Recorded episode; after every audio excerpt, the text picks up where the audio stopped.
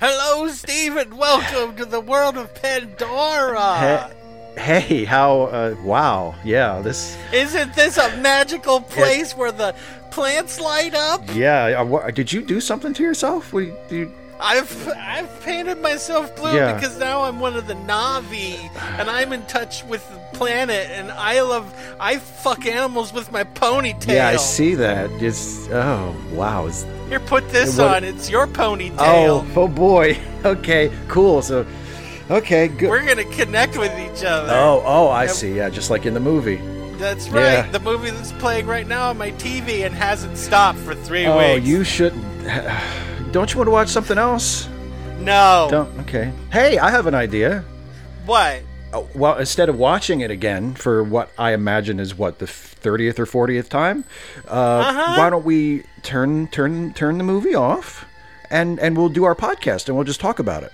I see you, Steve Shives. Uh, I see you too. I. We can make out now. Up there beyond that fence, every living thing that crawls, flies, or squats in the mud wants to kill you and eat your eyes for jujubes. Hello, everybody, and welcome to Late Seating. I am Jason Harding. And I am Steve Shives.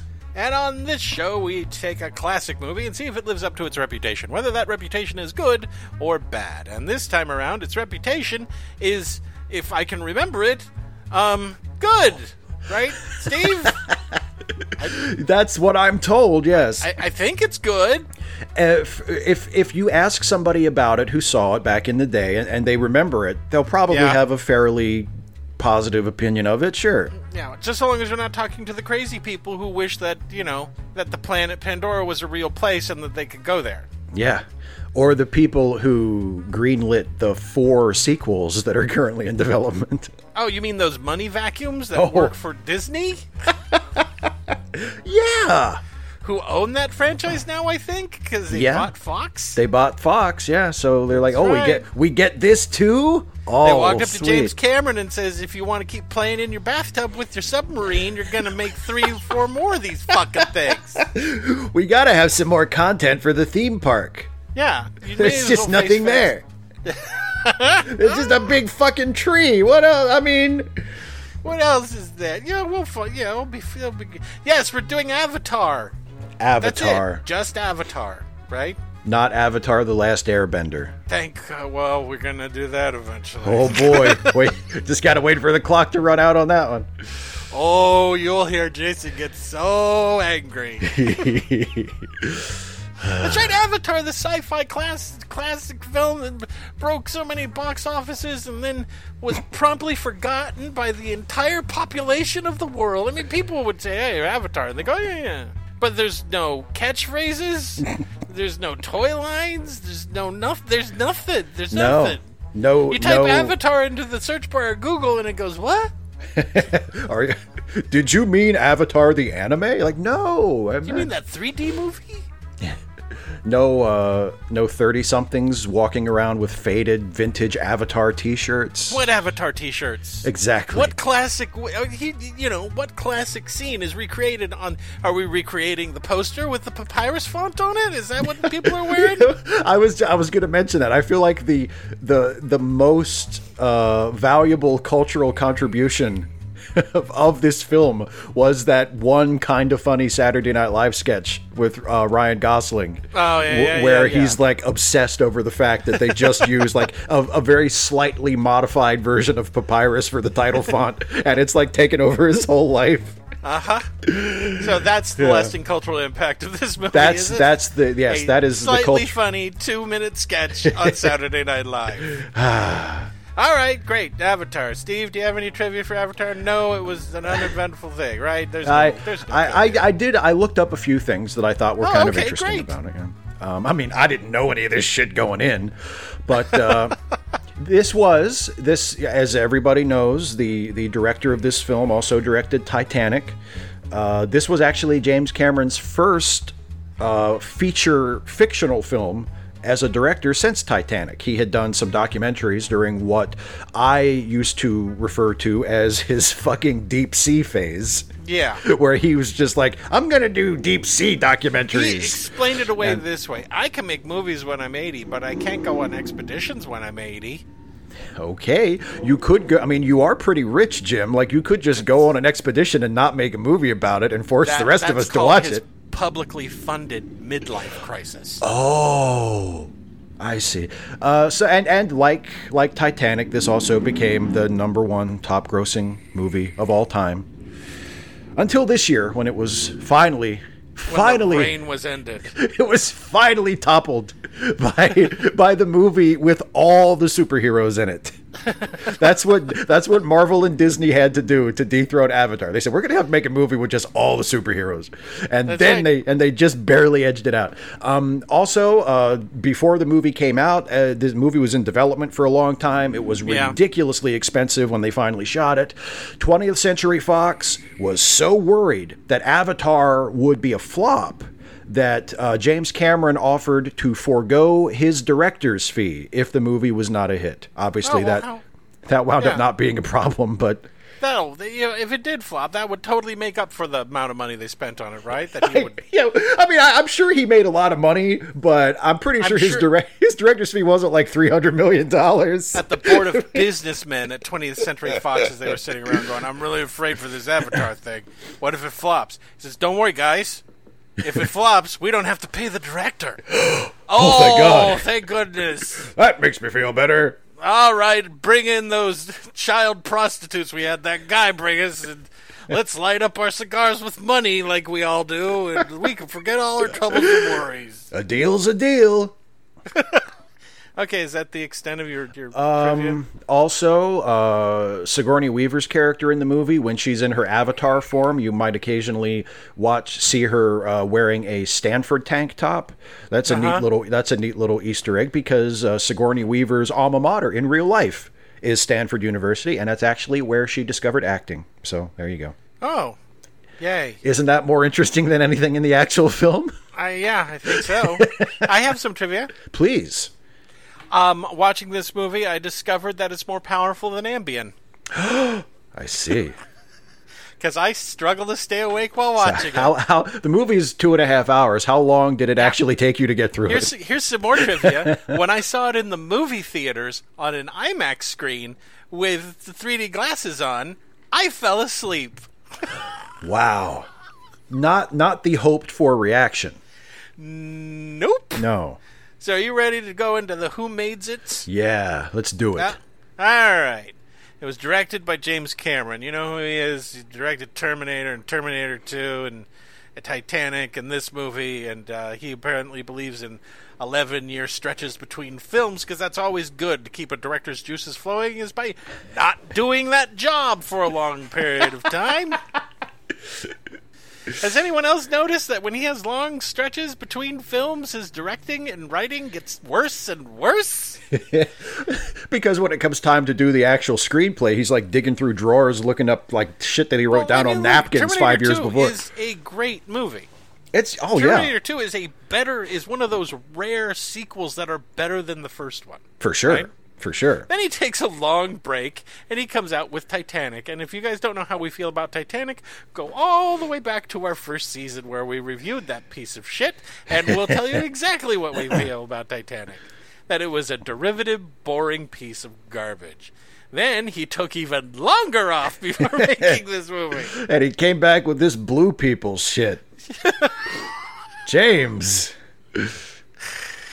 So, yeah, it was produced by James Cameron and John Landau, who also produced Titanic. Ooh. And, like, Dick Tracy. There's a feather in your cap. It's an interesting career as a producer. I mean, a flop. A flop that should have been successful, considering the star power behind it. And then apparently he found success by making friends with James Cameron, also mm. known as the Bill Paxton method. Also known as the I'm an A T M machine that spits money down the trousers of studio executives. And it was written by James Cameron. Just him. Somebody should have gotten their hands on that goddamn damn script. Hey, Jim, can I see that? Starring Sam Worthington as Jake Sully. Uh, uh, James wanted a nobody, and and and Sam Worthington was living in his car when he auditioned for this movie, so he yes. found a nobody. And uh, when he was cast, so the way this was filmed was, do you remember this period of time when Sam Worthington was suddenly in every movie? Yeah, he was in one of those Terminator movies, and yeah, he yeah, was in the remake Terminator. of the Clash of Titans. That's right. Yeah, um, that's because um, he they people found out that he was cast in the new James Cameron movie, and since that was all being filmed, most of it was being filmed, you know, motion capture style. Yeah. There was a long period of time after he did his principal work that he had time to go make other movies. And since people went, well, there must be something about this guy. There isn't. And so they got him, and they got him for all these other movies. And they went, uh-oh. He doesn't really have much, does he? He's not a bad actor. He's no. just a uh, actor. He, he's, yeah. he's okay. He doesn't make you hurt. Which is um, always good. Yeah, but he makes won. me hurt. He makes me hurt, oh. and he's so happy to hear there's three more films. Stephen Lang as Colonel Miles Quart Quaritch, Quart Quaritch, Quaritch, Quaritch, I huh? think. Yeah, Quaritch. Quaritch. Yeah, yeah, sure. Uh, Michael Biehn was originally uh, selected, but the, I think was actually shown the script, but then he turned it down, and then he went, "Oh, I shouldn't have done that," and and I then Michael Biehn. Went to a cave, I guess. I don't know where is. Has he I, done anything? I don't know what he's done lately. Mm. Yeah. Um, you'll know um, him from uh, Gettysburg, I guess. Gettysburg, Gettysburg, Gettysburg, and and its misbegotten follow-up, Gods and Generals. Yep. Uh, God bless any of you who, like me, sat through that. Uh, and no. he was in. He was in Tombstone. He was Ike Clanton in Tombstone. Right. Yeah. Sigourney Weaver as Grace Augustine. You know Sigourney, do I? Alien, Alien, you know. When She's I, been in a few successful films over Galaxy the years. Quest, yeah, Gal- Ghostbusters. Ghost, Ghostbusters. Giovanna Ribisi as uh, Parker Selfridge. Evil Fuck corporate me. guy. That doesn't sound like selfish, does it? No. Parker Selfridge. Hmm. You know him, he was the medic that cried for Mama and Saving Private Ryan, and yeah. he's been in a bunch of other sure, garbage. Or stuff. Been, a bunch of a other garbage. He's usually a good actor. He's a really good actor, sure, yeah. Joel David Moore as Doctor Norm Spellman, nothing. Dilip Rao as Doctor Max Patel, you saw him in Inception. Yeah. Zoe Saldana as Neytiri. Do I... She's in everything now. She's literally... This This also had the same effect on her career as well, because the same year this came out, the Star Trek came out, and she was cast yeah. in that because she was in this. Yeah. Right? And Guardians of the Galaxy and a whole bunch of other stuff. C C H Pounder as Moat, and you'll know her from a lot from T V, mm-hmm. and um, I first saw her in Baghdad Cafe. Wes Studi as... I'm not pronouncing that. No. I have a hard enough time with real human languages. I'm not going to do it with this fucking made-up Na'vi shit. Itukin. Yeah, Itukin or Itukin or something. Yeah. Itukin. And um, you won't know him because he only appears as, you know, this guy. But, I mean, he was in, like, Dances with Wolves. And, yeah. And he's... He, they're going to... Oh, my God. I don't know if they did this or not, but I read it on his bio that the Academy Awards were, was giving him a special Academy Award for being a Native American actor. And it's like, fuck you. Number Thanks. one, he's a great actor. He's, he's been amazing. In a lot of stuff. He's an amazing actor. He can play comedy. He was the only funny thing in fucking Mystery Men.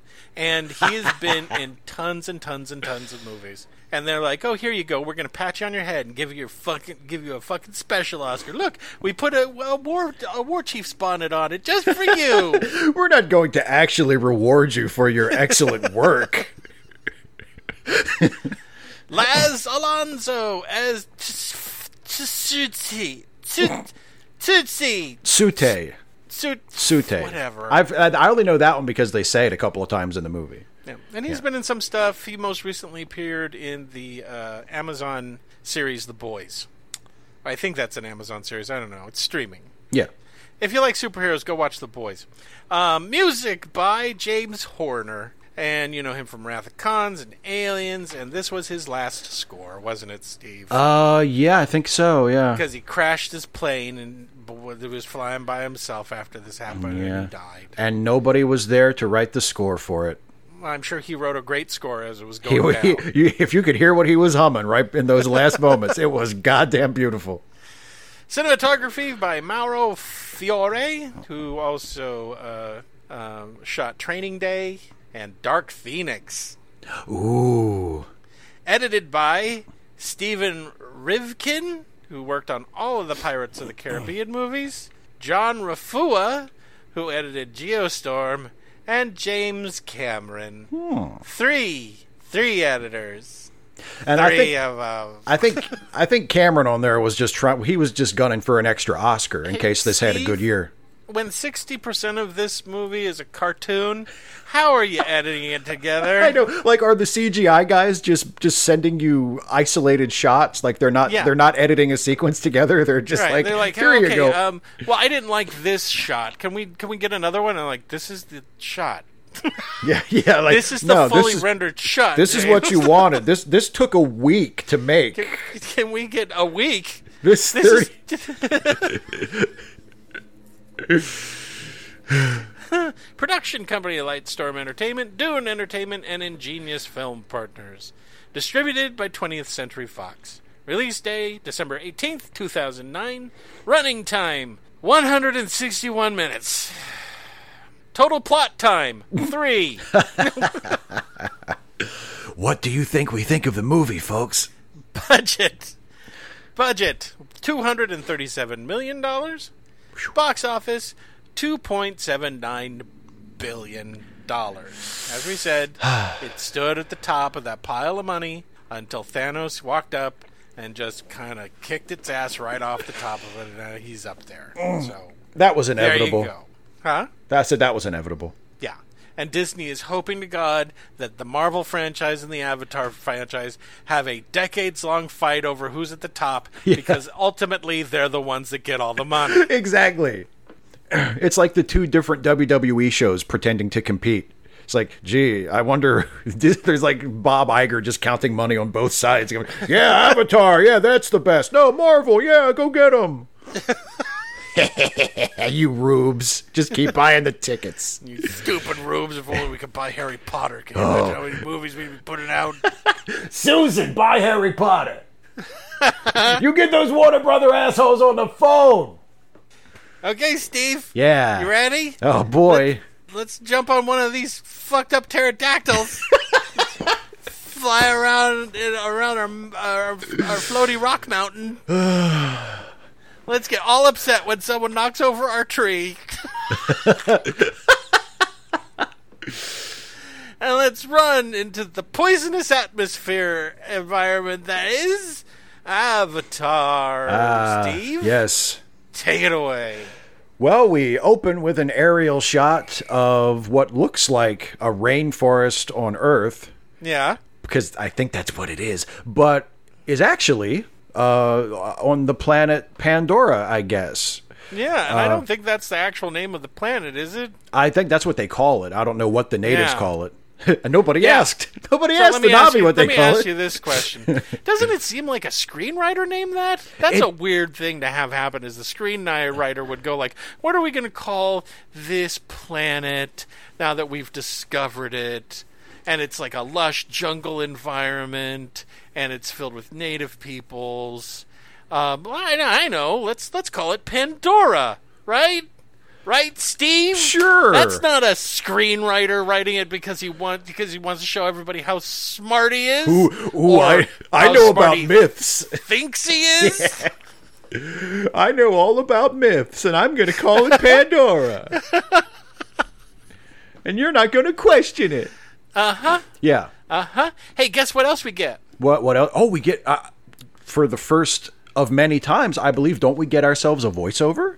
That's right. Yeah. When the writer doesn't trust that the audience is smart enough to pick up things, he picks them up for you in the form of narration. And you know what's really sad is that in this case, the writer and the director are the same person. That's right. It's like he knew as the he didn't have faith in himself as a director. He was like, I better spell as, some of this shit out. As pissed off as I get about George Lucas, at least there was no fucking narration in any of the prequels, right, Steve? That's true. That's true. He thought we were dumb, but he didn't think we were that dumb. They'll be able to follow it without a voiceover.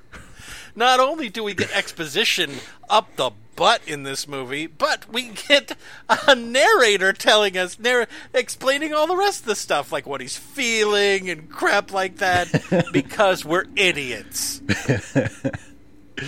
So, yeah, and the guy doing the voiceover is our hero, Jake Sully. But he, he's our hero? He's our, well, in the, ter- and, and, in the sense that he is a protagonist. Oh, I see. Not that he's like a heroic person, but he's the hero. Functionally, he's the hero of the story. Okay, I understand. Uh, yeah. I'm not paying him a compliment. Don't worry. Okay. I wasn't worried about it. and he's and he's, uh, he's a Marine who is paralyzed. And so he's an ex-Marine. He's uh, there are no ex-Marines. Okay, so he's a non-active Marine. He's a former Marine. He's a... F- okay, fine. He's a space Marine. Oh, we shouldn't say that. No, that's a that, different franchise. That, that makes us think of a different franchise. A better one. A better franchise. Well, the first two. Don't then remind. Don't remind. It's actually just one movie. That's anyway. It's a pretty good movie, though. Don't don't remind people of better movies in the middle of your movie. Oh, and also the oh. Verhoeven film had Space Marines in it. And that was pretty good. Yeah, that's yeah. They were they did call them Space Marines, didn't they? Yeah. So yeah. anyway, so he's a he's a he's an Earth Marine, but now he's in space, right? Because he's working for this private company. That is, and he wakes up from his nappy time. Yeah. Doctors are waking him up. And he's like, wakey, wakey, you're going to be sleeping. Because he's been in suspended animation for how long, Steve? I think they said six years. Yeah, six yeah. six years. So he's been traveling for six years, all, all his sleepy time. Yeah. And um, they wake him up, and uh, we immediately go into a flashback. Yay! And it's such an exciting flashback, too, where we get to see him being recruited onto the mission that he's on. At his brother's funeral. Yeah. In which the totally not evil corporate guys are like, hey, we've invested a lot, and your your scientist brother was training for this thing, but since you're twins, your guys, you guys match genetically, which is not true. Identical yeah. twins are not identical. They're not identical so genetically, yeah. Strike one for the science on this is so far, Steve. Whoops. But then they burn up his his brother's coffin, and yeah. they're like, well, there'll be money in it for you and stuff. We can get and your legs like, fixed.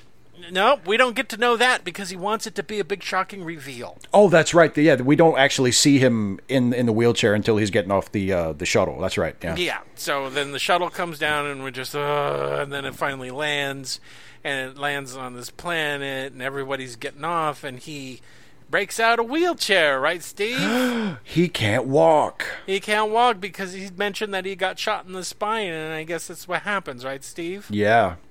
Hey, Steve, can I ask a question? Yeah, what, man? We have interstellar travel. Yeah. We have years-long hibernation sleep. We do. We have mechs walking around. We we sure do, a we ton of them. We have these huge battle mechs walking around, right? Yeah, oh, absolutely. And he comes wheeling out in his regular old wheelchair. He's like, wee-kee-kee-kee-kee. I know, right? We we can't get him some Professor X shit? I mean... No, we can't... Come no, on. Apparently... Technology in wheelchairs, stop. There are more advanced wheelchairs at the time that this is being made with what he's wheeling out. It looks it looks worse than an actual wheelchair, like that, now, that a person would like actually have. Athletic, he has like an athletic, like uh, an athlete's wheelchair, which is fine. But this is the future, yeah, isn't it? Well, and it's yeah, it's like he's not he's not gonna play like basketball, like that's well, he's he, he's in it all the time. What he tells us is.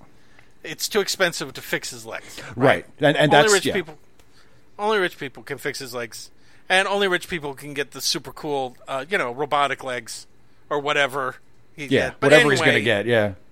The other not Marines, because these are hired ex-military dudes, are getting off the thing. And which is weird because they're treating them like they're military dudes, right? Yeah. They have like drill sergeants and stuff like that. But they're totally not the military. Right. They're working for the private company. Even yeah. though they wear uniforms and have ranks. Yes. They're totally private and, you know, they're getting paid a lot of money to be on this planet called Pandora. And he goes in, and that's where we meet racist military man. Ah, yes. And He's racist. He is. And he's a military man. And to highlight this script, do you remember what the first words out of his mouth are? Oh, I bet it can't possibly be a movie cliche. Oh, I can't remember. What are, what are his, what is he his first says, one? You're not in Kansas anymore. That's right. And I almost, almost put the gun to my head. Almost, but not quite. I Those... was like, no, no, no. You don't get this from me, Avatar. Those were almost your three D glasses being thrown at the screen. Goddamn motherfucker. Or jammed into my neck. um, and the pain. Somebody anyway, in the us, pain. Yeah. yeah, he gives a little monologue about how dangerous Pandora is and how the filthy savages are here and they can kill you and they're nine hundred feet tall and they, it's everything's bad and and and, and he's like, good, but now we have to go meet the we have to go meet the the scientist people, right? And there's no name guy, another no name guy, and a couple of more no name scientist people, and Sigourney Weaver. Yeah. And she, she's like, she's all tough. She's a scientist with attitude. She's a sci- yeah. She's got. She likes smoking cigarettes. Yeah. And um. And she, she doesn't. She doesn't like Jake because she wanted his brother. Yeah, and then we find out that the narration was actually him vlogging.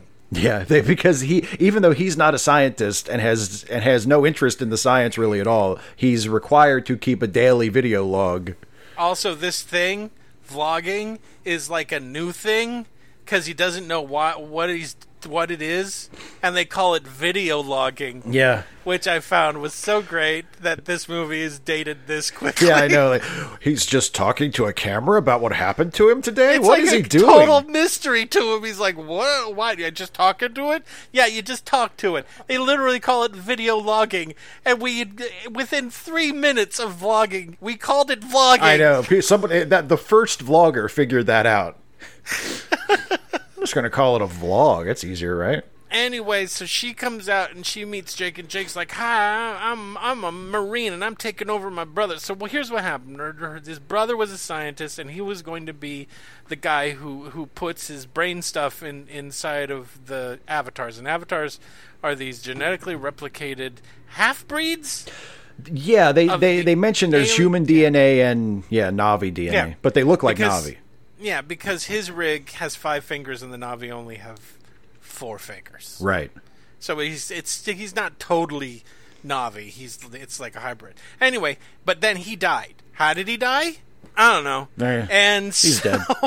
he just he's just dead. But they don't want to lose all the money they spent on making this body, so they're going to get him to do it. And he's not a scientist. He's a military guy. And and Grace is all like, oh, no, you didn't. And then she goes and she talks to Corporate Man. And how do we know he's a corporate man, Steve? How are we introduced to his character? Because he's playing golf in the office. That's he's right, got a little cup, and he's, d- d- he's putting golf balls into it. Yeah, and she's like, I don't want the military guy. And he's like, here, come take a look at this thing. I know that we allude that we've been here for decades, but I have to show you this thing like you've never seen it and don't know what it is. And he's like, this is unobtanium, and we need it for some reason, and we need lots of it, and this is why we're mining all this stuff. And he puts it down on his little floaty desktop, and, and we're like, oh, so that's why this scene is here. So now we have the barest uh-huh. justification for what this is all about. Yeah. And so then they take him into these big tanks where there's the great big uh, Na'vi bodies, right? Yeah. And they're kind of like twitching around like little babies, like little babies in a womb, right? Yeah, Steve? yeah, yeah, yeah, exactly. I have a question, Steve. Yeah, what? So they grew it on the way up, so it took six years for it to grow into this huge thing, right? Right, that's the idea. And, it, and it's twitching around, and they grew it with a brain in it, right? Uh, yeah, yeah. And, it, it, and it's full-sized. Yeah, it's an adult. Isn't that a living sentient thing in there? You would think it would be. So what happens when Jake gets in there? Do they just push him out and say, get the fuck out? I, I guess. Your life doesn't matter. Yeah. Or are they figured out some way to keep the brain, like, blank? There's just, like, a blank hard drive up there somehow. Yeah, it's like a blank, I guess. That I guess. Would have been some nice exposition because it raised a lot of red flags with me. It's like, are you killing this thing that's in here? It does. It reminds you a lot of how, like, how poorly thought out uh, clones used to be in, like, popular uh-huh. sci-fi, where it's like, wait a minute, it's like a person though. Like, yeah. It's grown from. It's other... not like a robot. Yeah. You can't just destroy it, Riker. It's it is actually yeah. like a living thing at you, this point. You you just murdered somebody. That was a person. Just because it looks just like you doesn't mean it's not a person.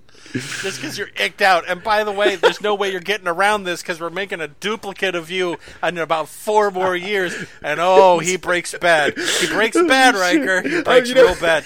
He fucks your girlfriend. I'm going to tell you this right now. He gets to Deanna before you do. They should have They should have had a scene in that episode where Riker, he immediately tries to kill the other Riker, and, like, Data has to grab his arm. Like, whoa, wait, what are you doing? He's not a clone. He's a clone. You kill clones. What? Oh, guys, you know. No, it's bad when we break off into Star Trek talk. And so specific too. Like we're not just we're not just riffing generically on Star Trek. We went right to a particular episode. Yeah.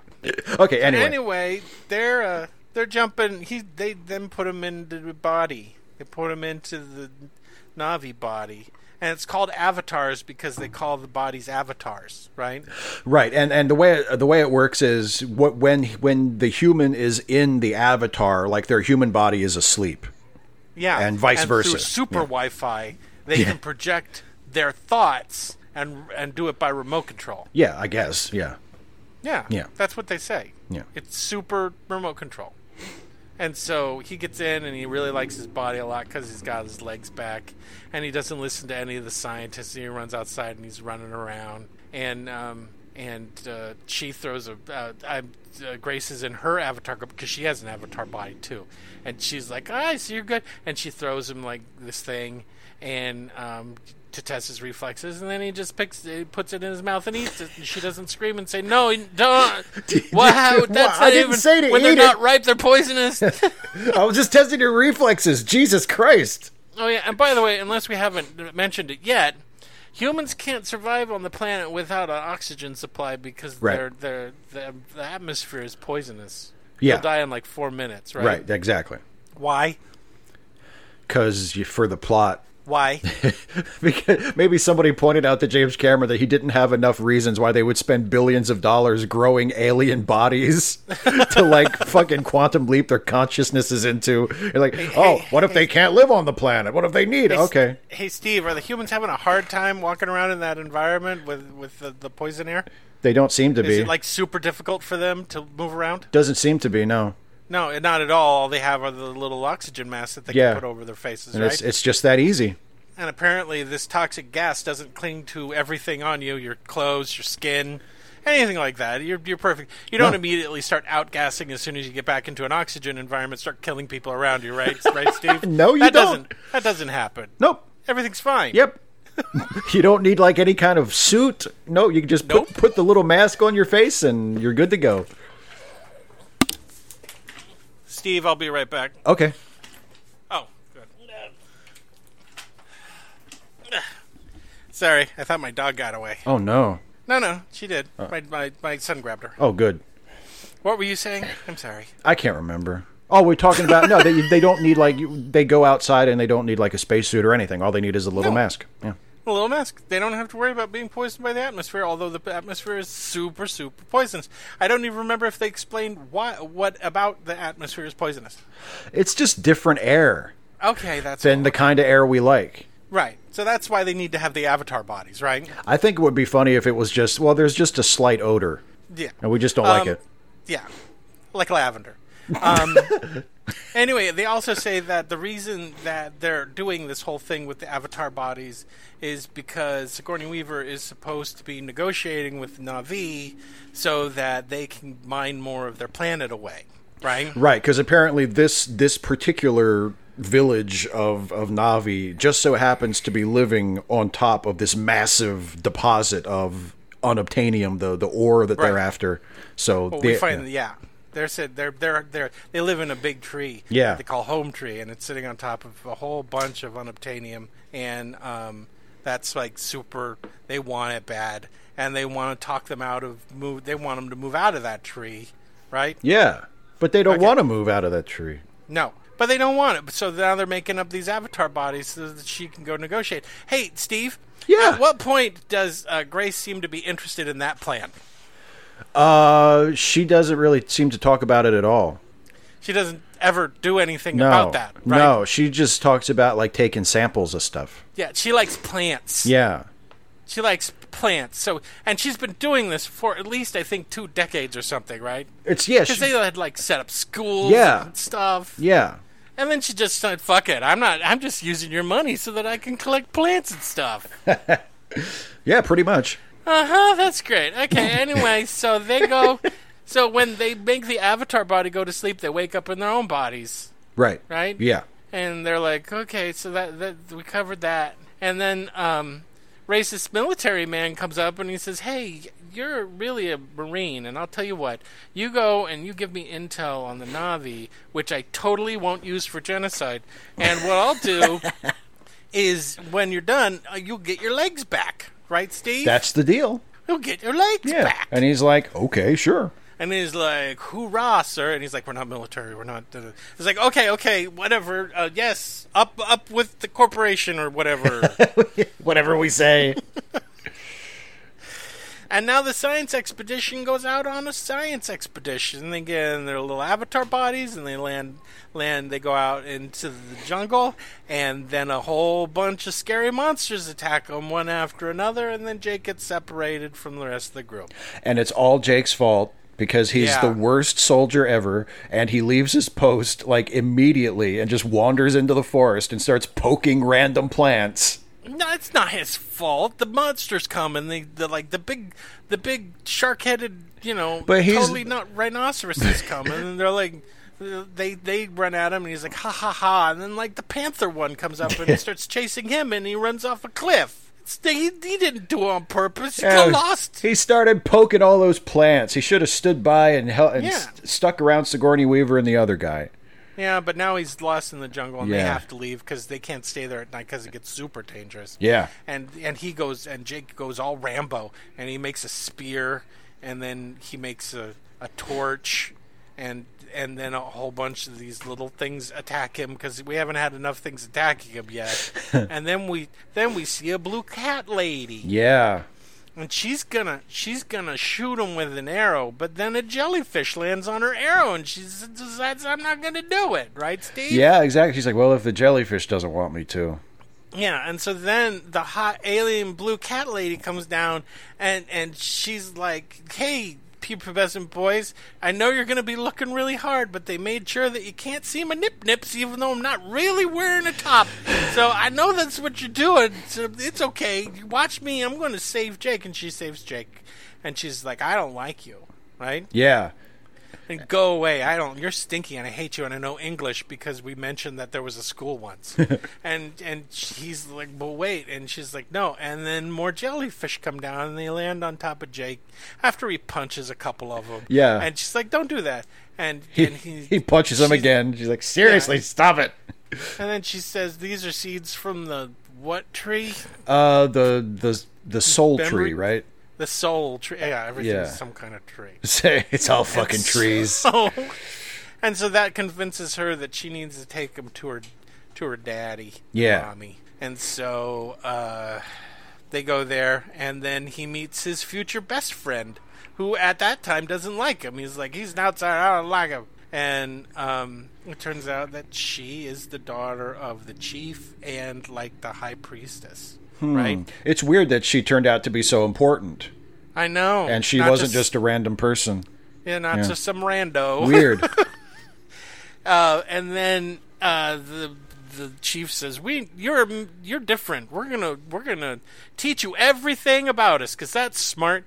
Um, and then he he wakes up and he reports back to the bad military man, and he's like, "Hey, I know all I'm in. I know the, here's the, here's all the support structures for the tree. I know that we might have to attack the tree, and that, that's totally what I'm all about right now." And he's like, "He's so awesome." And then, um, uh, their house. It, yeah, that's when we find out their house is on top on top of a bunch of the unobtanium. Yeah. And oh yeah, and then also, bad military man says he has three months to get all the stuff, get all the intel, and then you'll go home and you'll have legs. And he's like, "Yay, I'll do it." And then Jake rides a horse. A, a, a special Pandora horse where you... Uh, yeah, it has a, it has a U S B horse. horse. A U S B horse. A U S B port in one of its tendrils yeah, that so you plug your... Apparently every animal has these little tendril things, and you can hook, you can jack yourself into them. and then you can tell them what to do, right, Steve? Isn't that convenient? Yeah, that's so that's so weird that they would have a thing like what we're doing with the Avatar things, huh? That's weird. That's huh, so Steve? Weird that they would have that. Yeah. Uh-huh. Anyway, then he reports back again. And then we go to the floating mountains, right, Steve? Yeah, this is this is where they they, they relocate their sort of base of operations because uh, Grace, the, the doctor, the head scientist lady, is like, I don't like these ex-military guys breathing down my neck, so we're going to go to our, our secret, not secret, but our, our remote lab in the floating mountains where we can do our Avatar yeah. shit there without them constantly looking over our shoulders. So yeah, because magnetics or something. Sure. And it messes up all their equipment, right? Yeah. They have to fly by fly by sight, and that's where we meet that's where we meet Michelle Rodriguez, who I don't think I even mentioned in the in the Yeah. She's in, in the, the movie too. She's in the movie too, kinda. And she's totally not playing a different version of a similar character that we saw in Aliens. Not at and all. And she she flies around in her heli whatever the fuck it is. Helicopter. Yes, something. Hover- Ho- yeah, a hovercopter, whatever, yeah. Hover drone-a-copter. And so they go up into the mountains, and then and then um, we get to watch Girlfriend Alien ride a, a giant bird pterodactyl. And then Jake narrates a montage about him learning stuff and stuff, right, Steve? Yeah, oh yeah, he's learning their language, he's learning all this yeah. shit that, like, warriors and hunters are supposed to do. Yeah. Yeah.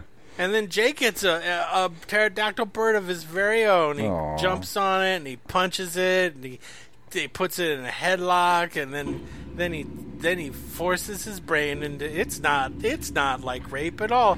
And no. then and then he flies that bird around. It's so great. And they're bonded for life. And then they get attacked by a bigger bird, a real important big bird, right, Steve? Yeah, and it's you can tell it's important because it's a different color from the other birds. That's right, and she tells him, the chosen one, I'm sorry, the, the one who will bring balance to the Force. No. no. I'm sorry. The one that will defeat Voldemort. Uh, uh, no, not any of those. Is, only five times has that bird ever been tamed by somebody, and when they do, it's super important. And the last guy who did it was the one who united all the tribes. That's, yeah. Yeah. And Jake's like, I bet I'll never do that. That's a prophecy that certainly will not be fulfilled. So, Jake, um, he he comes back and he's and bad military man's like, you did it, you gave us all the intel, yay, you're so good, you get to go home and you get your legs back. And he's like, yeah, but they're gonna, I'm going to go through a ceremony and then I'll become a man and I'll be one of them and they'll trust me and then I can get them to leave. And uh, bad military man is like, I'm not giving you a, like a an evil look of forebodance or anything. Yeah, you go back and do that. Jake, you, you will go back and do that. Totally not suspicious. Good luck right? to you, son. And Jake comes back, and him and his girlfriend alien fuck or something. Yeah, they mate. They go to these glowy memory trees, and then they fuck each other. Yeah. And then the next morning, Jake set the alarm on the giant bulldozers, because that's what wakes them up, right, Steve? Yes. And they're like, don't knock over our Christmas trees. And he's like, yeah. And he jumps up there and he knocks out the camera. And bad military man's like, ah, I knew it. I knew he was going native. And then they wake him up while he's there. And his body goes all limp. And it freaks out his alien girlfriend. And he gets caught, right? Yeah. And they're like locking him up. And um, Batman is going to attack Home Tree. Yeah, because he's like, well, we're not going to negotiate. And actually, he played. Is this an, this this is where he plays the one of Jake's uh, vlogs, where Jake is like, these people aren't going to negotiate. They're never going to leave yeah, Home so Tree. I should have told Jake the internet is forever. Oh man, I thought I had that one unlisted. Yeah, Jake's like on his vlog saying they're never going to negotiate. They don't have, we don't have anything they want. Right. I like them more than us. I can't wait to fuck my alien girlfriend. Did I mention she's kind of like a princess? I'm going to be a made guy. Then he takes out a picture of her and just starts jerking it. And he's like, "Yeah, I watched the whole thing." Yeah, it gets real the good at this point. Whole thing. Yeah. And they're like, Giovanni Ribisi is like, "I'm an evil corporate guy." Go, yeah, take him out. Do it. He's like, he's one step away from like having one hundred dollar bills stuffed in his shirt collar. I mean, he's uh-huh. just, I don't care about the natives. All I want is the money. Ever since, uh, did you ever see The Muppets? Yeah. The movie that came out a few years ago? Oh, yeah, the newer one. Yeah, yeah, yeah. The the main villain in that one who can't who can't laugh. So he has to say, evil laugh. Anyway. That's the uh, guy. But don't worry, they're not in jail for a real long time because Michelle Rodriguez comes and busts them out of jail. Right? Yeah. And they, they're shooting and shooting. They're going to get away and they're going to do something. I don't know what. And then um, they get they go they get back into the thing. And I can't remember how this happens. She gets... They d- attack the home tree and they destroy it. And yeah. everyone's running around. Jake had tried to tell her, they're coming. They're going to come and get you. And she's like, we're broken up. How dare you? You always knew this and you didn't tell us. He's like, yeah, but I had a change of heart. And I started to like blue pussy and I can't help it. Please. What about my character We're married arc? Now. We're married forever. That's what yeah. you said when when we linked our U S B ports together when we had the sexy times. And I totally love you. And I don't like being a crippled guy. I'd much rather be this twelve-foot tall, super strong cat man. Which is like, fuck you. And then they attack Home Tree and they blow it up and they yeah. blow it up and they and they destroy it. Everything. Everything is bad, right? Yeah. And their and, leader gets killed. Their her, yeah. Neytiri's father gets killed. Right. And um, so no one likes him. And during the jailbreak, Grace gets shot. Yes. And she's like, I bet I'll live to the end. Don't worry about me. And then they jump into avatars. And then Jake goes, hey, you know what these stupid savages never figured out? They never figured out that that great big bird probably never has to look up. So I bet if I go over the great big bird and jump on his back, then I'll get the great big bird. And so he jumps onto the great big bird. And then he, all the Na'vi are at the home soul, the soul tree, whatever it's called. I don't know what it, what is it? It's, it's the Tree of Souls. Yeah. The Tree of Souls. Thanks for mixing that up, James Cameron. Yeah, I know, right? And they're all like, we're fucked. And then the big bird comes down, and they all freak out because the big bird's coming, and then it lands, and it turns out that Jake has conquered the big bird and has become the white savior. He did the thing that nobody else could do. And when he gets off the bird, everyone's bowing and all this shit, and he's like, hey, um, you guys are too stupid to know this. Why don't you get all your guys together and we'll fight them? Hmm. And they're like, okay, maybe. And he's like, also, my... F- My friend's dying. Could you help, maybe? So then we get to see naked Sigourney Weaver being... You don't see anything, guys. But you see naked Sigourney Weaver being carried by a giant blue cat man who's put underneath a big, gigantic, glowing Christmas tree to transfer her soul from her regular body into her avatar body. Right, Steve? Yeah, that's the idea, but it doesn't work out. But it doesn't work. She's too badly injured, and she has this like near-death experience where she's like at one with the soul tree, and she's like, it's real. I'm dead. So, right. Yeah. Because what she discovered is that everything on the planet, uh, everything on the planet is literally connected with one another. Right, Steve? Yes. All the trees are connected, making it like one gigantic big brain. That when when they down when they die, they can download themselves into the giant brain, and they're they're they're preserved as memories and shit, right? Right, That's, Steve? That seems to be the case, yes. That's right. And apparently all these animals, all of them, no matter how different they look, they all have their little U S B ports, too. Yeah. That means everything is interconnected, right, Steve? Yeah, so checkmate, atheist. Yeah. The sickest of the animals on that planet, when it's killing another animal, will U S B port into him so that it can feel what it's like to be killed by itself. Exactly. The, the entire planet is filled with psychotics. Wow, what a head rush. I wonder what this leaf feels like while I eat it. Oh, God. Oh, oh, yeah. The inside of my mouth is so painful. Anyway, Jake, everyone's now worshiping Jake, kind of, and he using help with his new best friend, the guy who didn't like him before, who's now his brother. He's like, hey, everybody. let's call everybody and let's go to war, right? Yeah, or let's unite the clans that yeah, haven't well, been mentioned. Which were already united. They said they were united, but no, we're going to get everybody else. And, and they're I, like, yeah. No, let's do it. And they start making sounds that sound awful lot like what are t- we traditionally would identify as Native American war cries. Yeah, but it's not that at all, though. So no, it could possibly don't, be. Don't even think about that. I know, no. It's, yes, anyway, we never really described the Na'vi. I don't think we need to, right? They're the big, tall, yeah, big blue, yeah, blue, skinny. They got stripes. Yeah, they're really super skinny. Yeah. Um, they got cat ears and little cat noses. Yeah. And and they have little glowy dots on their face. And and they were meticulously done so that when we get to the part where they fuck, we're not icked out by it. Yeah, right. Exactly. He made them with gigantic eyes. They're like big blue anime creatures came to life and they start fucking each other. Yeah, exactly. Because that's what we wanted to see. That's right. That, well, I mean, that's definitely what Jim Cameron wanted to see. And they're going to fuck. Oh, you sure about that, Jim? You want? Yeah, they're, they're definitely gonna fucking. They're going to fuck. I'm not even making the goddamn... You tell me they can't fuck and this is over. Yeah. Jim, we're having some... We're having... We're really worried about this not making money. Why? Well, the whole third act is just Na'vi fucking. Like, you need to trim that. Have maybe like one scene where they kind of fuck. Yeah, all right, fine. We want kids to be able to see this, Jim. He's like crosses his arms, like kids. I don't make anyway, films for kids. Yeah. Um, military badman sees that all these people are showing. He's like, there's two thousand of them. They're, they're, we need to get ready to fight. I know what we'll do. We're going to drop a bomb on the giant Christmas tree. And we're like, uh-oh, but that'll kill them all because they're all connected. It's all the memories. It'll destroy them. And, and we're like, oh, no.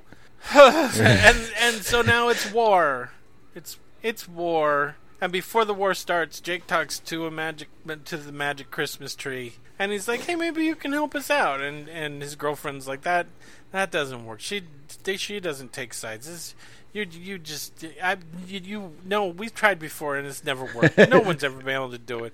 He keeps saying, send me a white savior and maybe I'll listen. And and that's not you because you're a giant blue cat man. Anyway, come on, let's go. So now it's fighting. And fighting?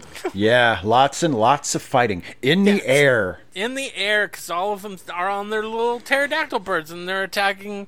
There, and for a really long time, they attack the, the helicopter rover things, and they don't shoot at them. They just, they just yeah. grab them and start blowing them up, and then he says, turn and fire. And, and so then there's fighting, and then his best friend gets shot off an airplane. Yeah. And, um... And Michelle Rodriguez says, "I only had five lines," and then her thing is destroyed because she took their she took the side of the Na'vi for some reason. Yeah. She, I guess she likes them. She said, "I didn't sign up for this because that's that's like line number five hundred thirty-six that is so fucking hackneyed and tired right. that we had to have it in this well, one." And and also, yes, you did. Like, this is literally what you signed. What did you think you were doing here? Uh-huh. Like, this is literally you, what you, you signed you, up you for. You fly a gunship. Yeah. It's called a gunship. Like, did that that didn't click for you when you signed, when when, when they when recruited you? On, it's not like your character, her character had no interaction with the Na'vi. No. Right? None. She was just like, I'm on your side now. And it's like, oh, okay. Oh, cool. Thanks, cool pilot lady. Oh, there she's she's blown up. Oh, so she's dead. She she, she yeah. contributed nothing in the long run. And then Jake damages military badman's thing, and oh, down on the ground they try to do a charge against the soldier guys in their mech suits, and then they get blown away, and everybody. Oh no, everybody! And Jake fell off his bird, and and he's and now he crashed into the. Uh, Forest and, and and what's her face girlfriend is is down there too, and oh, everything's bad. But then what happens, Steve? The big uh, hammerhead rhino animals charge.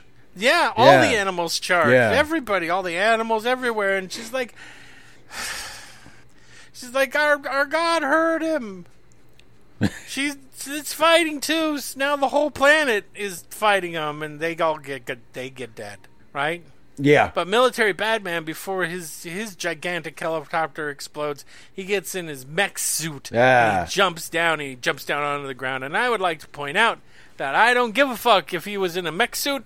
If he dropped down four hundred feet and landed, yes. he's dead. He had to stop. It, at the very least, his spine compressed to the point that it blew out that, of his front.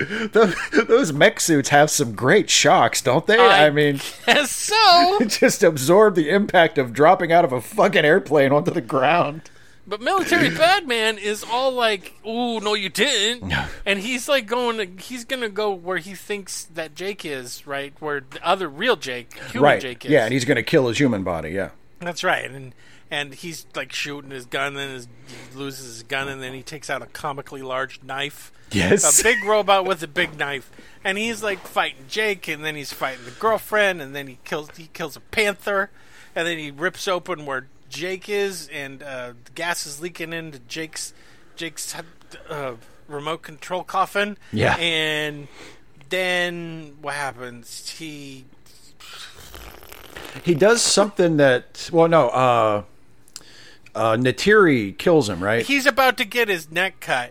And that's right. Neytiri, Neytiri shoots him with a couple arrows, and then he falls over dead. Yeah, but Jake is trying to get out of his coffin because he's choking, and then he doesn't make it to his oxygen thing, and then it takes it takes Neytiri a really long time to figure out what's going on, and then she runs in there and she cradles him like a little baby and puts a mask on him, and he's like, "I'm alive," and you're like, "Yay!" and and then they say a thing in this movie where they say, "I see you and I see you," which means that they see all of you, your soul and everything, right? yeah yeah that's like their instead of yeah. saying "I love you," they say, "I see you." Aww.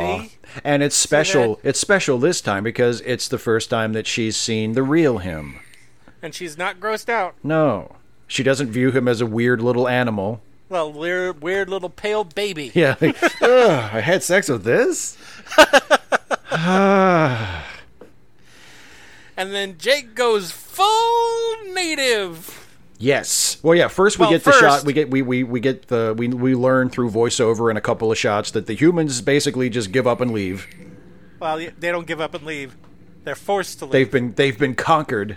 Yeah, and they're like, they have okay, to go back to their dying world. There we're are out. A couple of references in this movie that Earth is a hellhole and that they destroyed their environment. Yeah. You know what would have cemented that? What? Seeing Earth Aww. as a hellhole with a destroyed environment. Just take our word for it.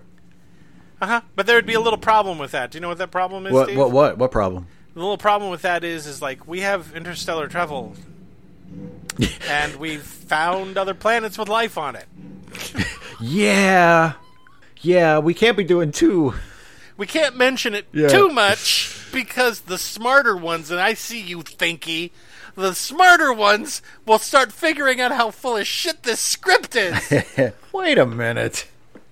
Anyway, they're leading, including Giovanni Ribisi, who should have been killed, but didn't get killed. Yeah, it's like, okay, I guess they, I guess the none of the Na'vi would have put an arrow through his head.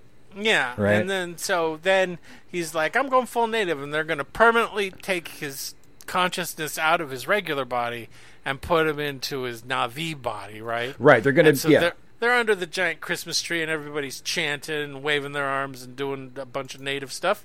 And we pan into his Na'vi face, and he opens the eye, his eyes at the end.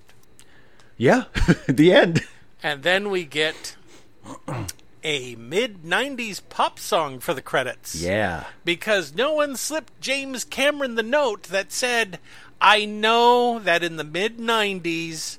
you had a pop song at the end of Titanic that was real popular, but it's two thousand nine, Jim, and we don't do that shit anymore." "I'm James Cameron, and I want a cheesy pop song over the credits." He went up and he said, "I want a pop song that's almost exactly like the one from Titanic, but it sounds a little bit different."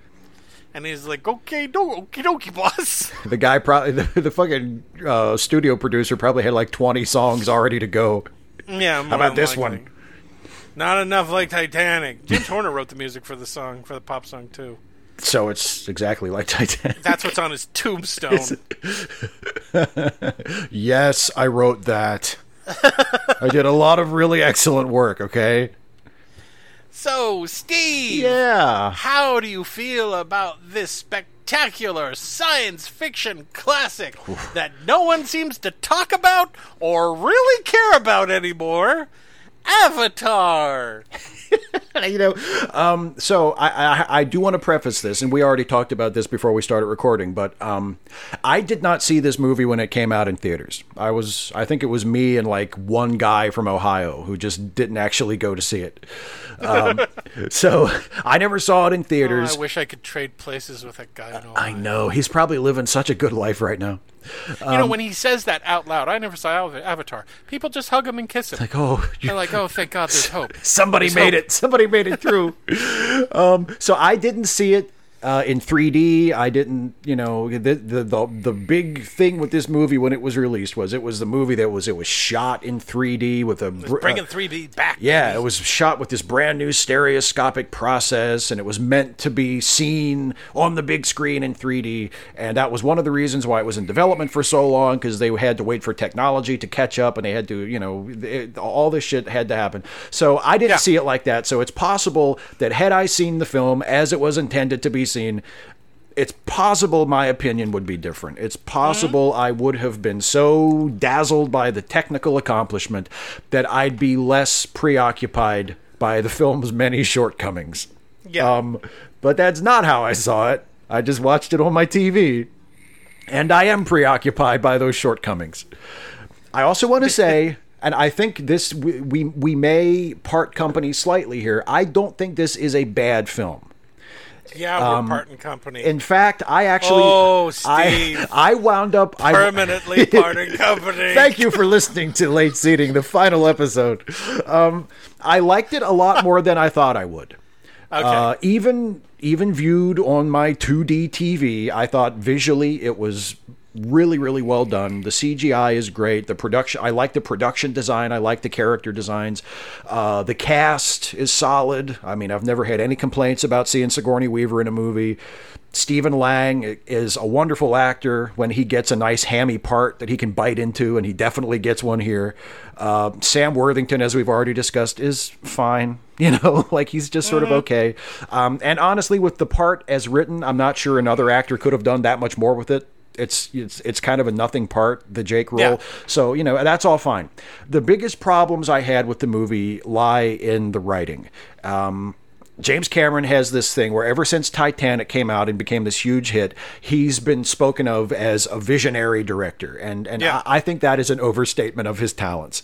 Um, he's a great director. He's a really solid action sci-fi director. And he has made yep. some really, really awesome movies.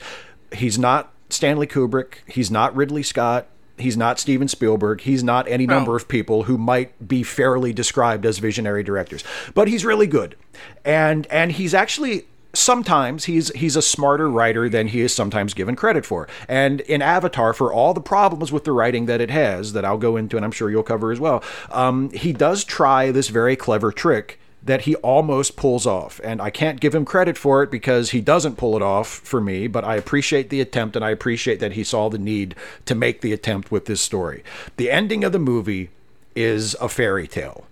The Na'vi come together and they drive the humans off their planet. The natives yeah. win and the colonizers How many lose. times did that happen on Earth, Steve? Well, exactly. That's the thing. Like, that's not how this story ends in real life. No. We might wish that it did, but that's not how this story ends. But to distract us from that wishful thinking that is, you know, at the end of this movie, to make us forget that this movie has a happy ending when it should have a tragic ending, uh, Cameron centers the conclusion not on the Na'vi victory, that's sort of dispensed with very quickly, but he centers the ending on Jake being becoming like a permanent Na'vi, getting invested in his yeah. avatar body for good. And that's a smart move to make the ending he got about in that jungle fever. Exactly. He went native permanently. Uh, and that but that's a smart move to try and make the ending about Jake instead of about the Na'vi victory and driving the humans away. Um, but I caught him doing it, so I can't say he pulled it off. But I appreciate that he saw that he had to do something like that, because otherwise the ending is complete bullshit. Like, there's no way that, you know, the the, the humans have been here for decades. They really want this. Here's the thing, Steve. You know. Here's the thing about that. Can I just say Yeah, this please. Right here? No, go for it. The reason it never successfully happened on Earth in our history is because they never had a white guy to save all of them. Oh, that's true. That's true. The white guys were all devoted to killing them. Uh-huh. Yeah. Um If the Aztecs had one white guy that they, they worshipped as a god, we'd still have an Aztec empire now. Oh, sure, of course. I mean, there was De Los Casas, but how much can one guy do? Um, exactly. But uh, yeah, so and so there's and you, you just brought it up, and I, I wanted to make sure I mentioned this uh, as well. This this movie is a particularly egregious example of of the white savior trope. Yep. Um, and we've talked about it already through our, so Jake is the outsider who joins up with the Na'vi. He's not only accepted as one of them, but he excels at everything they do. He becomes the personification of all the things they value in their society. Eventually he does the, he rides the big pterodactyl thing, the Toruk, yeah. that we've been told, like, nobody's been able to do that since my grandfather's grandfather. And, yeah. you know, he basically becomes Na'vi Jesus. Yeah. And that's the problem. Um, the, chosen by the by the wishing tree or whatever. Yeah. Oh, yeah. Absolutely. Yeah. He, yeah. Exactly. And see, and I feel like whenever they tell this story, uh, the underlying message I think that we're supposed to take is, hey, it doesn't matter what you look like or where you come from. We're all the same, and you know, you can be accepted into their society, and it's all we're all just brothers and sisters, and it's you know, and that that's that's great, but. It, It's too bad that this message is almost always delivered in stories like this, where it's the representative of the oppressors who are joining the oppressed. So it's mm-hmm. it's not it's not that a Na'vi joins the humans and teaches the humans a lesson. It's a human right. who joins the Na'vi, and then the Na'vi are the ones who learn the lesson. And it's like, exactly. and it's like, oh, that's that's not how you really would want that to go, is it? Um, and the other thing is, the Na'vi in this movie there are are too perfect. And this goes uh-huh. and this goes along with the white savior trope a little bit, too. The, the Na'vi, uh, from what we can see of their culture and their way of life, they don't seem to have any flaws. They live in harmony with the planet. Uh, they... It's called the fetishist. It's a fetishistic view. Yeah, absolutely. Of a native culture. Yeah, that's absolutely what it is. And the reason I object to that is because there, uh, Cameron says he didn't intend this to be like an anti-colonialism movie. He wanted it. He said he wanted it to be an environmental movie. But you can't uh, ignore. There's, I mean, you, like the the Na'vi are Native Americans, and the humans are the Europeans who came over and fucked everything up. Like you can't avoid yeah. that, and that's in the movie. By the way, um, if it was an anti, if it was an, it was an environmental movie, it would have been them fighting the planet. Not a group of indigenous right, people. Right, exactly. Yeah, there's, yeah, I, I don't know. That doesn't really hold a lot of water for me. But, yeah. um, so it has this anti-colonialism message. And the problem is when you when you do that that fetishization of the native population, uh, that, that then leads us as the audience to think, oh, isn't it horrible that the humans have come to destroy the Na'vi, this beautiful, perfect culture? But that, right. but that's not why it's wrong. It's not wrong for the humans to destroy the Na'vi because the Na'vi have this beautiful, perfect culture. It's wrong because the Na'vi have a right to exist.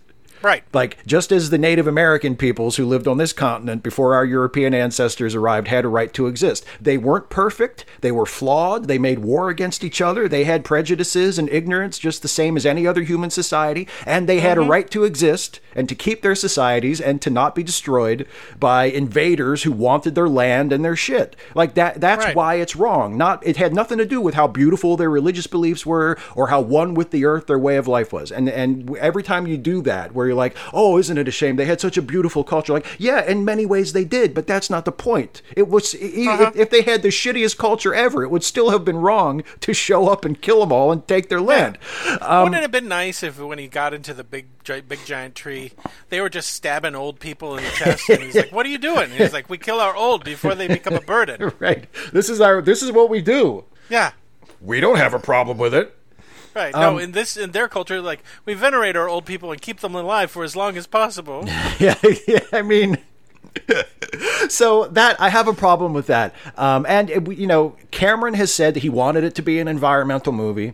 Um, and the the thing about it is, like, I feel like the environmental message in the movie really gets lost, and and it feels oddly tacked on, like, despite it being important to the director, because as you just pointed out, like, uh, the planet is uh, is. said to be this living organism, but yep. the conflict isn't between planet and humans, it's between Na'vi and humans, and that, that doesn't read as an environmental allegory. That reads eventually as eventually it becomes planet against humans, but that's saved at, for yeah, the end of the movie. At the very end, yeah. So um I'm giving this movie a negative review. I'm I'm not re- I'm not recommending this movie, but I didn't hate it. Like, there's a lot of it that I did admire, I, I think. And, and, and in, in theory, I think it's a very good thing that this movie that was the top grossing movie of all time for ten years does have this blatant absolutely can't miss it, anti-colonialist, pro-environmentalist message, despite yeah. despite how imperfectly those messages are delivered. I'm one hundred percent yeah. behind that. I think that's great. I think technically it's great. I think it's beautiful to look at. But the longer it went on, and it is about thirty or forty minutes too long, uh, the less I cared about what was happening, and that's always mm-hmm. a bad thing. Uh, and the more predictable it became, the more I felt like I was able to guess what was going to happen, and, and I was right. And and when it was over, I, I had this peculiar experience of trying to figure out whether I liked it or not. Uh-huh. And and when I find myself... Uh, sometimes your opinion of a movie is like falling in love. Like, if you have to think about it, you're not in love. Yeah. And and if you have to think about whether or not you like a movie, you probably don't like it, or at least you don't like it enough. And right. and that's where I sit with Avatar. There's a lot that I did like about it, but I didn't like it enough to recommend it. My turn. Go for it. Yay. So, it's two thousand nine, and Jason went to go see a movie. And he went to go see it on an IMAX screen, and he went to go see it with three in three D, even though Jason hates three D because it gives him a headache. But everyone told him this is a different three D. This is a totally new process. It's not going to totally hurt your eyes, and you're not going to leave with a migraine. I was like, cool. Also, cool, James Cameron is back doing sci-fi. I hated Titanic. Maybe this will be good. Yay. I started watching the movie, and after the fifth time in a half hour that I had guessed what was going to happen, I fell asleep. I'm not joking. I fell asleep watching this movie in a theater, and I fell asleep for forty-five minutes. Wow. Woke up, caught the end, didn't need anybody to catch me up on what I had missed because I had guessed it. When I was talking to my wife later... I said, did this happen? And she said, yes. And I said, did this happen? And she said, yes. And I said, the big bird thing. Was that, like, introduced that no one else had done it before that or hadn't done it in a long time? Yes. I was like, okay, great. So, for me, there are no surprises. Yeah. Which means it's derivative. It's derivative of other dramas. It's derivative of other sci-fi. It's derivative, right?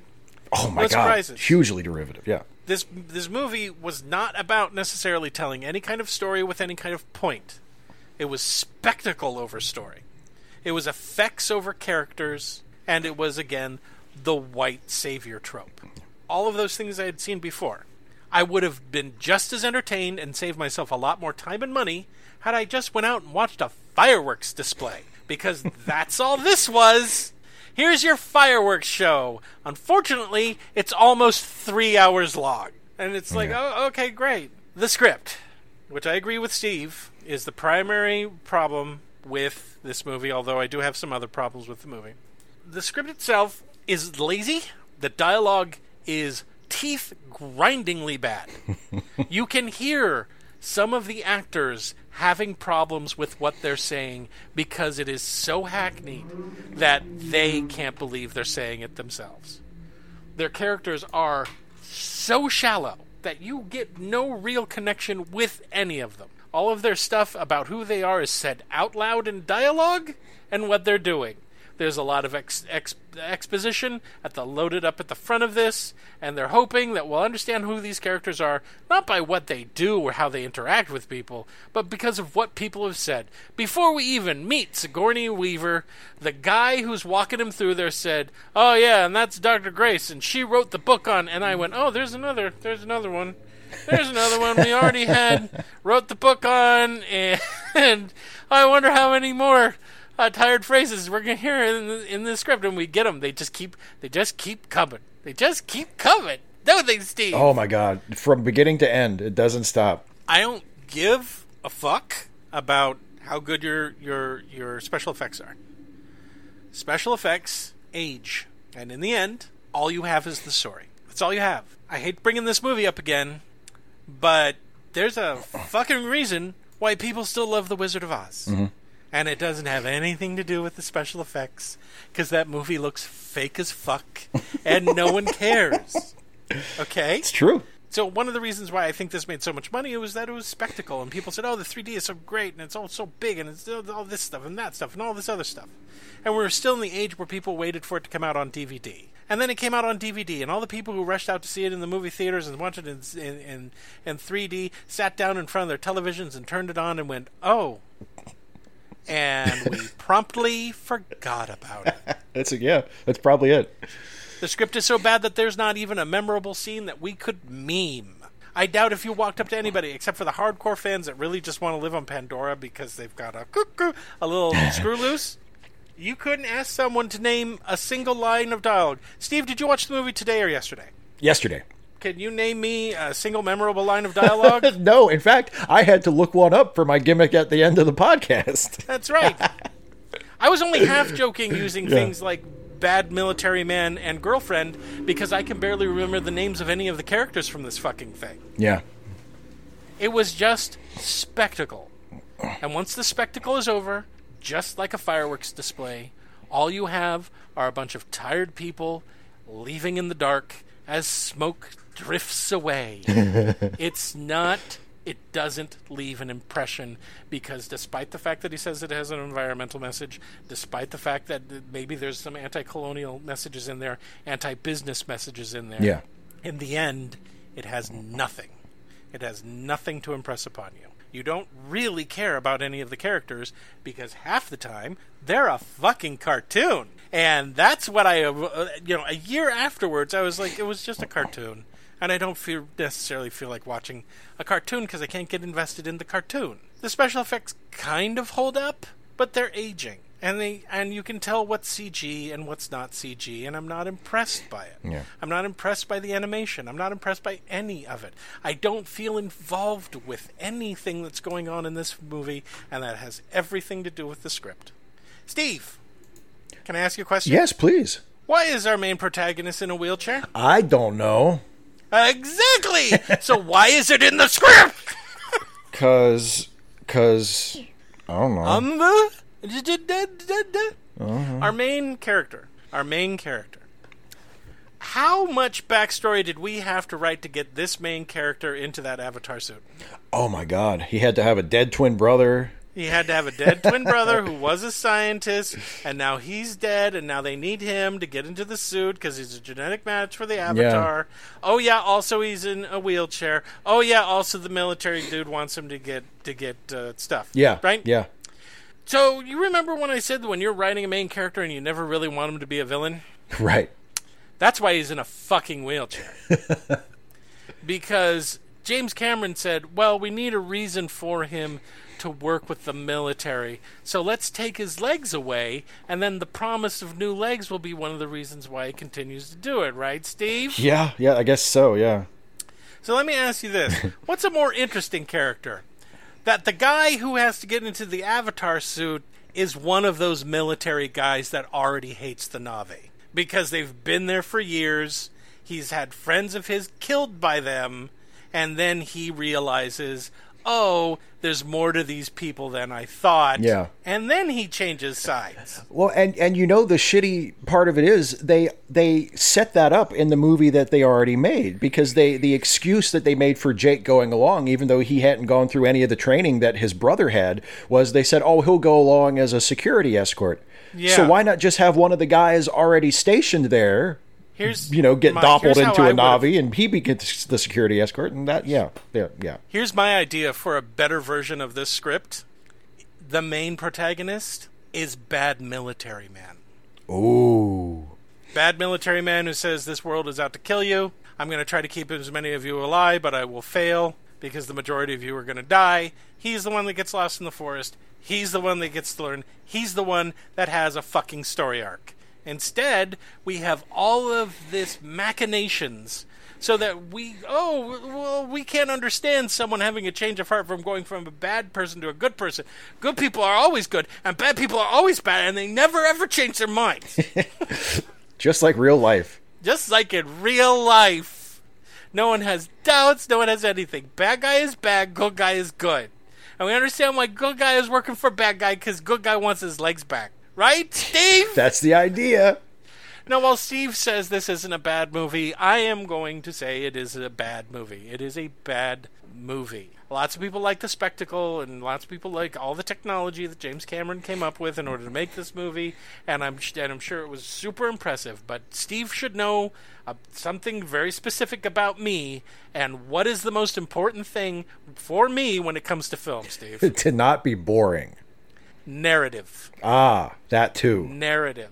If your story and script are bad, I don't care if you've somehow created holograms that will suck my dick while watching this movie. Tell me a story if, while you're sucking my dick. If the story is bad, your movie is bad. Yeah. And while some people might put it aside or they might think this is the greatest thing ever, I personally find it derivative garbage that that I, thankfully, this is the second time I've watched it. I struggled to stay awake watching it now, even with breaks where I'd pause it and go do anything else and come back. I never intend on watching this movie again, and I do not intend to watch any of the sequels, because then it's full. I don't know what they're going to do. I have no idea, and nor do I care, because not only am I not invested in the protagonist of this last film, I'm not invested in the Na'vi yeah. either. Why would I be invested in a group that has no flaws and no, you know... No, it's just like, oh, these ones live in the water, and these ones live on the coast, and these, they're going to fight. You know, you know what I want? I want a fight between the Ewoks and the Na'vi. That's what I want. Come and on, Ewoks. I want the Ewoks to fucking win. Come on, Ewoks. So, yeah. Steve? Yes. Classic or not classic? I gotta go not classic.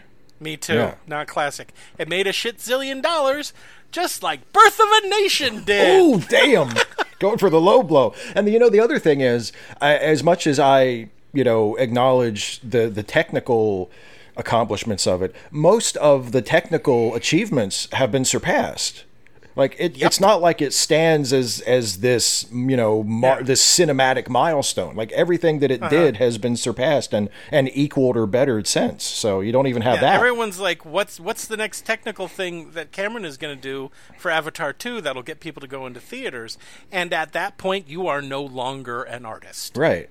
Because all people are talking about is what technical thing are you going to do to wow people when they go into the theater. You are no longer creating storylines, narrative. You're not doing the traditional things that people are looking for. All you're doing is coming up with shit that people go, ooh, ah, when they go into the into the movie theater. Yeah.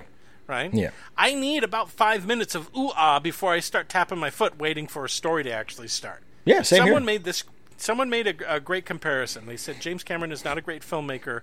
He's a he's he's not a Spielberg. He's not a he's he's you know he's not a Kubrick. He's not a Scorsese. He's an Edison. Oh, that's a great. What they mean by yeah. that is Edison was an inventor. Edison made movies. You fucking name one Edison movie. I can because I'm a cinephile.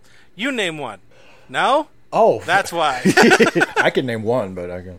Well, yeah, but yeah. you're a cinephile, yeah, exactly. too. Yeah, yeah that, that is such a great comparison. Were, yeah. yeah.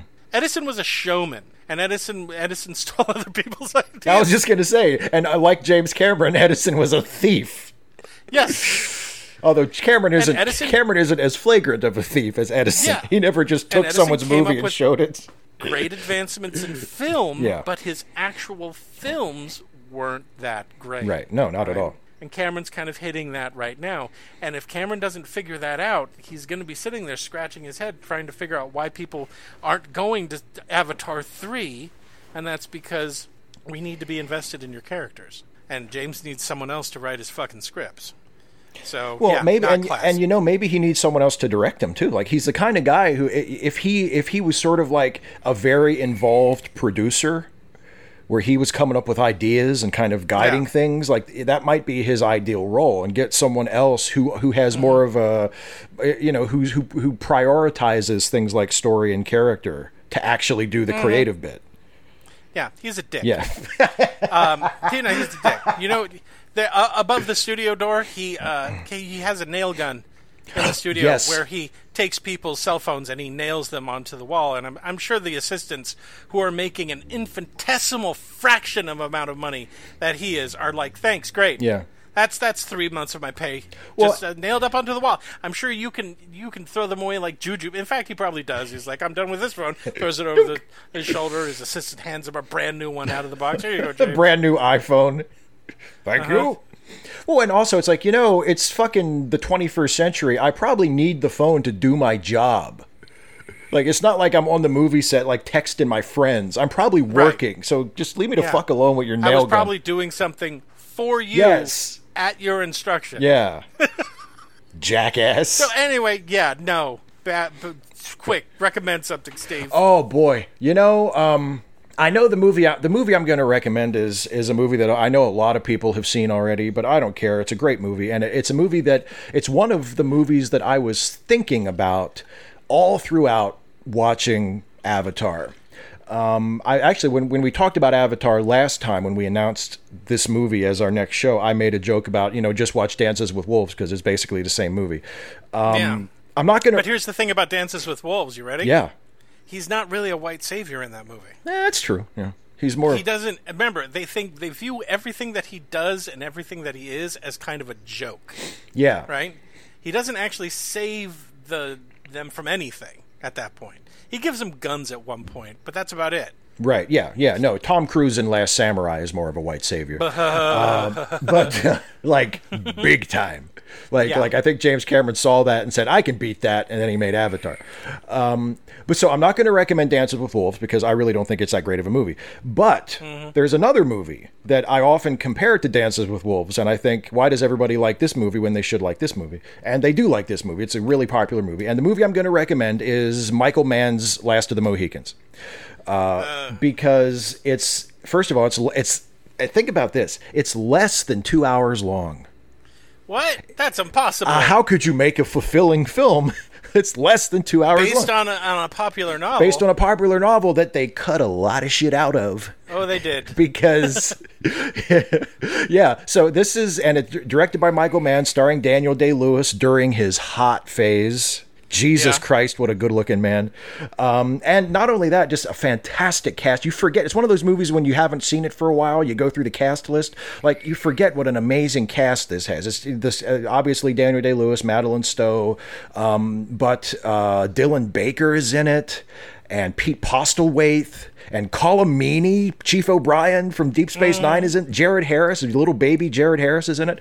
Um, such a great cast. And and uh, Wes Studi, who also lends his voice to a character in Avatar, playing what I think is probably the best Wes Studi part in his whole great career as uh, Magua, the, the villain of this movie.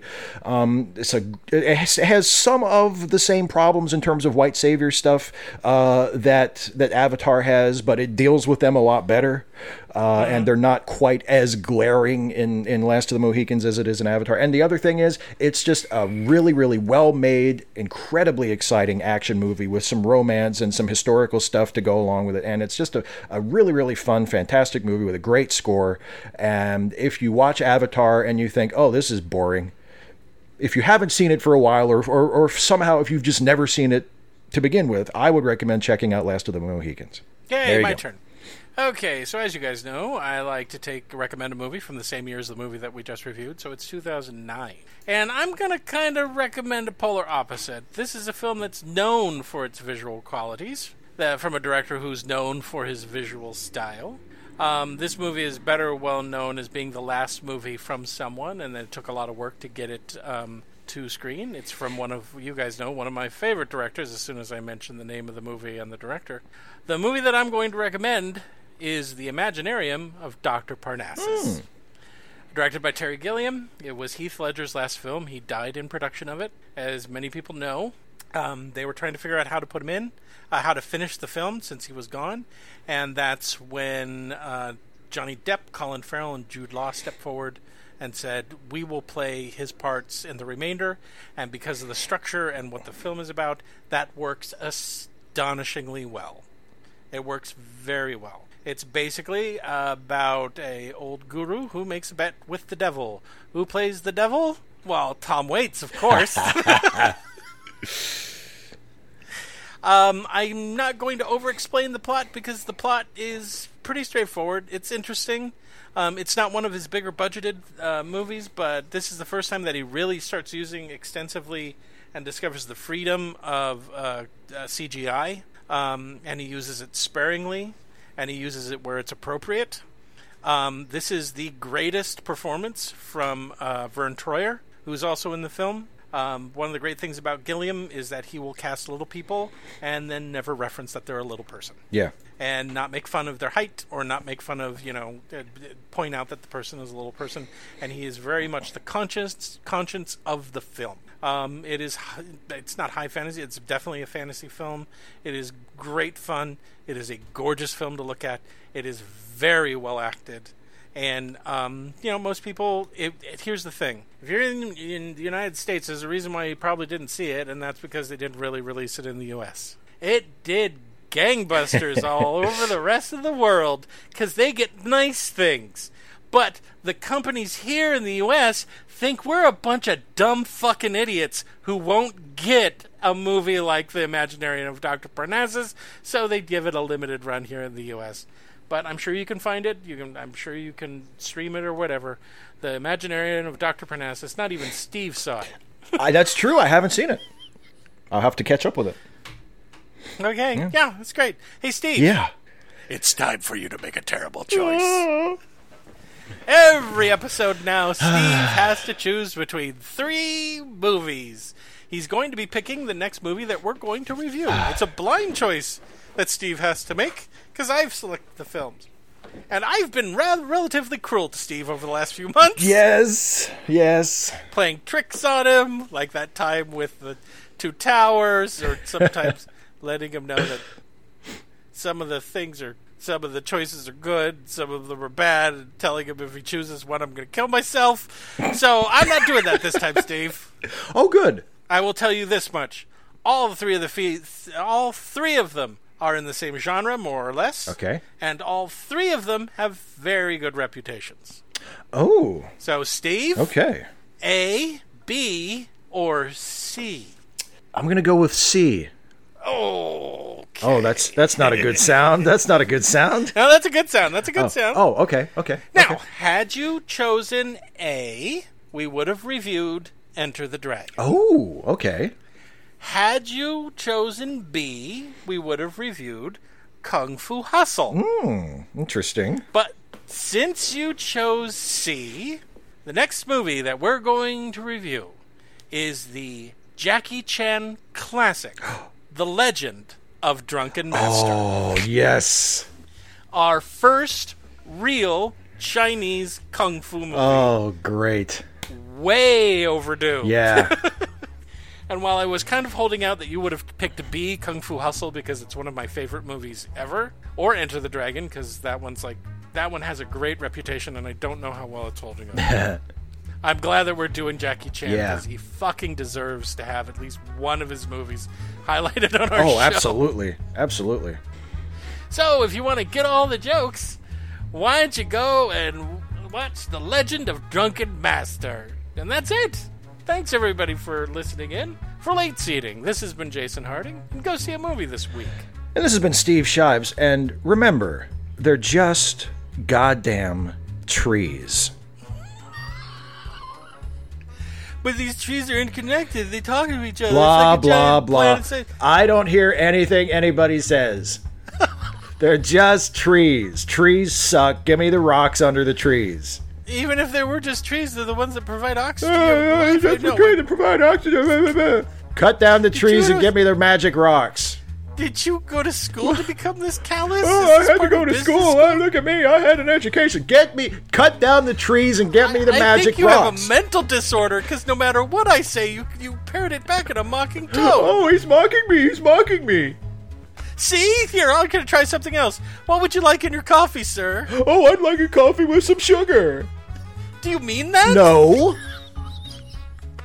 Then why don't you say what you mean? Just cut down the trees and get me the rocks. Do I need to show you the rock on my desk again? No, the why little... don't you show me the one outside?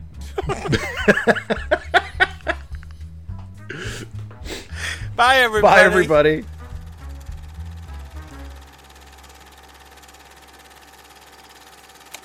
Late Seating is a Let Me Listen podcast production featuring Steve Shives and Jason Harding. Produced by Jason Harding. Theme music, Rollin' at Five, composed and performed by Kevin MacLeod. You can find more Let Me Listen podcast productions at our website at w w w dot let me listen podcast dot com. You can also find us on Stitcher, iTunes, or just about anywhere you download podcasts. Late Seating is a listener-supported podcast. If you would like to support Late Seating or any of the other Let Me Listen productions for as little as one dollar a month, please visit our Patreon page at w w w dot patreon dot com slash let me listen. And thanks for listening.